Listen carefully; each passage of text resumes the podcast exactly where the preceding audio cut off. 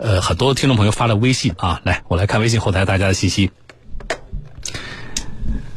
嗯，宜川说呢，应该让这种人终身禁驾，自以为了不起。要知道，山外有山，人啊，天外有天，早晚要出事的啊。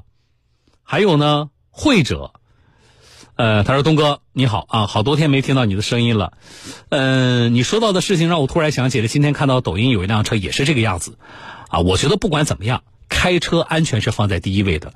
如果对方有涉嫌违法的行为，你可以用你的记录仪拍摄之后交给交警部门呢。开车绝不能斗气啊！严军说了，说三次以上这种呃别车的行为就能够定性为危险驾驶罪了吧？不能啊，仅仅从别车的次数上啊是不能够呃决定他是否涉嫌危险驾驶罪的啊。奔跑和祥这位朋友他说呢，保时捷太嚣张了，必须严惩。啊，这个这位朋友说，呃，保时捷以危险方式危害公共安全。还有蓝冰魂说了，说能否适用以危险方法危害公共安全罪呢？你看我们的听众朋友都特别的专业啊。来，我说一下这个事儿啊。我在四点半开始给大家直播，那么。我在开话筒之前，我看到的关于这件事情的进展是有媒体报道说这个事儿呢，有围观的人就报警了，当地的派出所呢把这两个车主应该是都传唤去了啊，然后传唤去了之后呢，说这件事情的结果是这样的。呃，双方被带到派出所进行调解处理，民警对着两人进行了一番安全教育和思想教育，随后让他们做出深刻检讨，随后两个人相互道歉，握手言和了。这是在四点半之前我看到的这个结果。那么实际上，我原来打算在节目里和大家说一说这个事情的结果，我就觉得，如果说这是这件事情解决的终点的话，我还是有很多疑问的啊。当然。从派出所的民警的处理来说，没有毛病啊，因为啊，我们派出所的民警不是交警，对不对？啊，可是我指的是，如果这件事情就到此为止了，那我觉得事情的处理让人遗憾的地方就在于，视频就是证据，明显的交通违法行为，就这样能够逃啊逃过处理吗？逃过处罚吗？这是我的第一个疑问。我的第二个疑问是，哎，那个保时捷的车主和在孕妇的那个男车主之间握手言和了，孕妇呢？这个录音里边你能够听到那个孕妇，那个女士，她的那个紧张，啊，她可能被吓得不轻。我从报道里边我都没有看到，就是没有媒体交代说。这个男司机和这个孕妇他们的关系，比如说，啊，他是一辆网约车，还是说他们是是夫妻，还是什么样的关系？我没有看到这样的报道。啊，那么如果这个孕妇和这个开车的这个男司机不是一家人，不是两口子啊，假如是不是两口子，那我觉得这个事情最应该征得谁的谅解？是那位女士的谅解，而不是你们两个男的握手言和就完了。所以，仅是之前我在开话筒跟大家打招呼之前看到的这个结果，我有很多疑问。但是就在我开话筒的时候，我发现央视网推送了一条消息，啊，哎，我觉得这个事情按照这个思路处理，可能就完美了。是这样的，央视网这条消息的题目叫做。追责，感叹号，啊！我看到这个题目我就知道有最新的重要的进展啊！保时捷车主恶意别停孕妇车辆，通报，重点是记者从南通交警支队了解到，特别好啊！交警的介入是特别有必要的。记者从南通交警支队了解到，他们已关注此事了。视频中的保时捷，注意已涉嫌危险驾驶，这件事情。不光是双方和解就能处理完的，他们会对涉事车主追责并进行处罚。好，这才是我们希望看到的结果。啊，两个人在街上发生了这样的斗气车的情况，是你们两个人握手言和就完了？啊，你们危害的只是你们两个人的安全吗？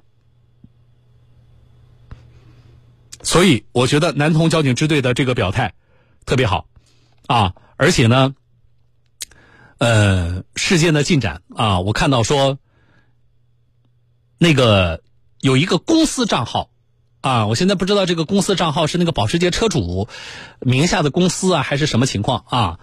发了一个道歉声明啊，大概就是说这个，呃，这个保时捷这个车主啊。说我不应该那么做啊！我应该靠边停车，不应该继续向前行驶，与对方纠缠，啊，呃，等等，是有这么一个道歉声明的。但是这个道歉声明，记者的央视网的发的消息说，记者也尝试联系视频中的保时捷车主和这个公司，电话一直没接通。所以呢，这个公司账号和这个保时捷车主是什么关系？我们目前还不得而知。啊，这里边。报道里边采用国家法律法规数据库的一张截图，里边谈到了，我接这个，我正好我们一起来学习一下，啊，里边谈到了在道路上驾驶机动车有下列情形之一的，处拘役并处罚金。哪些情况呢？要拘役要罚款呢？一，追逐竞驶情节恶劣的；二，醉酒驾驶机动车的；三。从事校车业务或者旅客运输严重超过额定乘客的成员载客，啊，或者严重超过规定时速行驶的，就是超速的，啊，呃，还有违反危险化学品安全管理运输危险化学品的，啊，那么危及公共安全的，机动车所有人、管理人对照前第三项。第四项行为负有直接责任的啊，依照前款处理。那么有前两款责任的前两款就是追逐竞驶和酒驾，对吧？啊，有前两款行为的同时构成其他犯罪的，依照处罚较重的规定定罪处罚。好，那么这个事情我们等着看。啊，这个南通因为现在是呃交警表示的，因为疫情防控嘛，现在是封闭管理，等解封之后。辖区大队会对涉事车主进行处罚。来，我们编辑注意了，和南通交警支队保持联系，保持密切联系啊！我们要知道他们下一步对这个事件的动作，我们第一时间通过节目广而告之。我们看会不会因为你玩保时捷很多年了啊？那车主不是说了吗？你知道我玩保时捷多少年了？会不会因为你玩保时捷很多年了？交警就不处罚你了，对不对？啊，会不会因为你认识很多人？不是说了吗？我有车友群，我能找到你，啊，因为你有车友群，因为你认识很多人，交警就不处罚你了，会这样吗？好了，看视频啊，你们去微信上去看啊，然后呢，文明评论。啊，你可以持不同的观点啊，但是请各位文明评论。同时，我们希望所有的驾驶人对这件事情对照一下视频当中的这个情况，各位引以为戒，好不好？啊，我我想引以为戒的不仅仅是说，首先你不能成为保时捷视频里边那个保时捷的车主那样啊。为什么？第一，本来你要拐弯上主路，你就应该避让直行的车辆。这是基本交规啊！就因为人家正常直行的车辆没有停下来，让你先拐弯上主路，你觉得你就不能忍了？这个毛病各位不能犯啊！我们要拐弯上主路，那么我们的路权是小于人家正常行驶、正常直行的车辆的，这是第一，我们不能做的。第二，即使啊对方不那么礼貌，你生气了，你要采取视频当中连续八次违规变道这样的危险驾驶行为吗？我觉得这个啊是这里不仅仅是交通违法，你你给他算，你说这个压实线变色道，哎呀这几分了，对不对啊？呃，这个违停几分了？你不能这么算。啊，交警南通交警支队在处理类似的情况，他一定不是简单的我给你算你呃这个违规变道几次，扣你点分就完了。交警说的很明确，已经涉嫌危险驾驶了。啊，所以这是第二点，大家不能犯。第三点，啊，我觉得有些事情呢，不是我们应该做的，应该是他的保时捷的这个车主的父母去做的。我不知道他多大年纪啊。现在我们对于双方的这个车主的信息我都不掌握，我不知道对方多大年纪啊。但是我为什么说有些事情应该是他父母要做的呢？就是开好车就就是一件很了不起的事情吗？哈，嗯，我混的比你好，我玩保时捷多少年了？哎，幼稚，对不对？更何况开的是保时捷车型里面相对低端的一个车型，你真要开上一个高端的车型，或者是说更高端的品牌，那要张狂嚣张到什么样的程度啊？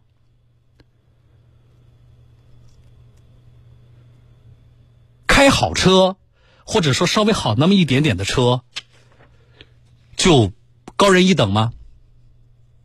我觉得这是根本的价值观的问题，啊，根本的教养的问题。如果没有了这个，啊，没有了这个价值观，正确的价值观没有了，基本的教养没有了，我引用一句话，这原话不是我说的啊，管他开的车有多贵，在文明与道德方面。他依然贫穷，我觉得这话说的特别好，啊，管他开的车有多贵，在文明与道德方面他依然贫穷。所以第三点，我们别做这样的人，啊，你们家经济条件好，给孩子买辆好车，那么也请一并的把该灌输给他的教养，啊，在日常的你的家庭教育当中。做好监护人的工作和角色，啊，这太幼稚了！我有车有群，你有车有群，你敢怎么样？啊，你你再去找六个人来啊，六加一等于几？所以我们听我节目的，绝大多数都是成年人，啊，就别做这样的幼稚的事情。好，这是三点。我们从我说我们引以为戒是对照视频里的。保时捷的车主，那么回来再说。你看啊，我听众朋友，我翻了一下，就是我看到的一些媒体呀，对于这件事情的报道，包括网上网友的评论，基本上一边倒的，啊，就是谴责这个保时捷的车主。保时捷的这个车主该骂吗？我觉得该骂，啊，被骂几句呢，他也不冤，啊，但是。那个被逼停的车上拉着一个孕妇的那个男驾驶员，自己该不该反思？我说了，我现在不知道你这个车上拉的这位女士啊，和这个驾驶员你本人是什么关系？你车上拉着一个孕妇呢？你被保时捷逼停的时候，你的第一句话是什么？我车上有孕妇呢？对呀。而且你在这个过程里边，你车上那个孕妇一直提醒你不要开那么快，不要开那么快。你听了吗？你没听啊！你虽然是被人家别车的，可是你一点也没有谦让的意思啊！你一直在加速啊！这个也是我不能理解的啊！你明知道车上，而且我从报道里看，这个这位女士是这孕妇是要干嘛？是要去医院。我不知道她是她是去做产检呢，还是她身体有不舒服。